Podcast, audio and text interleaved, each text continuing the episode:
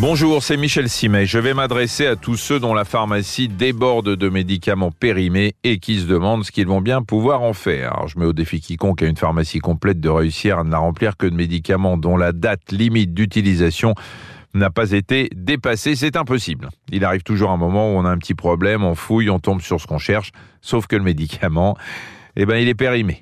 Et du coup, on se dit quoi? Bah, Je prends ou je prends pas? Alors d'une manière générale, je préfère vous le dire tout de suite, si la date de péremption n'est dépassée que de quelques mois, vous ne prenez pas de gros risques. La seule chose qui risque d'arriver, c'est que le médicament sera moins efficace.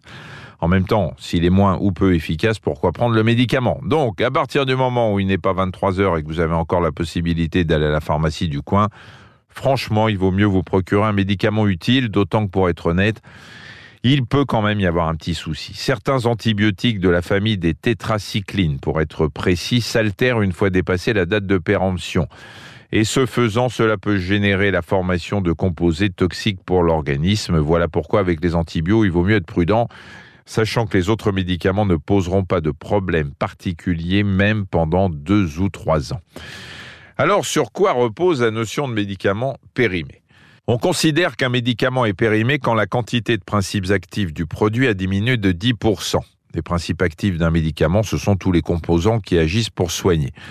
Évidemment, tout ce que je vous dis suppose que vos médicaments aient été stockés dans les règles de l'art, hein, c'est-à-dire dans une pièce tempérée, à l'abri de la chaleur, de la lumière et de l'humidité, ce qui veut dire qu'il faut éviter la salle de bain, qui est malheureusement, et j'ai pu le constater à moult reprises, l'endroit où précisément on a tendance à ranger ces petites pilules.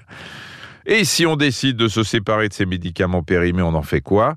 Si on se soucie un minimum de l'environnement, on évite de les jeter n'importe où. Sachez que n'importe où, en l'occurrence, ça commence par votre poubelle, parce que c'est comme ça qu'on retrouve ensuite dans nos sols, nos rivières et nos océans des traces d'antibiotiques qui réapparaîtront dans notre organisme par le miracle de la chaîne alimentaire. Donc, mon conseil, c'est de sortir les médicaments de leur emballage, de jeter l'emballage dans la poubelle carton et de rapporter les médicaments qui vous encombrent à votre pharmacien. Lui saura ce qu'il faut en faire pour qu'il soit détruit dans le respect des règles environnementales. Merci d'avoir écouté cet épisode de Ça va beaucoup mieux. Si vous avez aimé, n'hésitez pas à en parler autour de vous et à nous mettre des étoiles.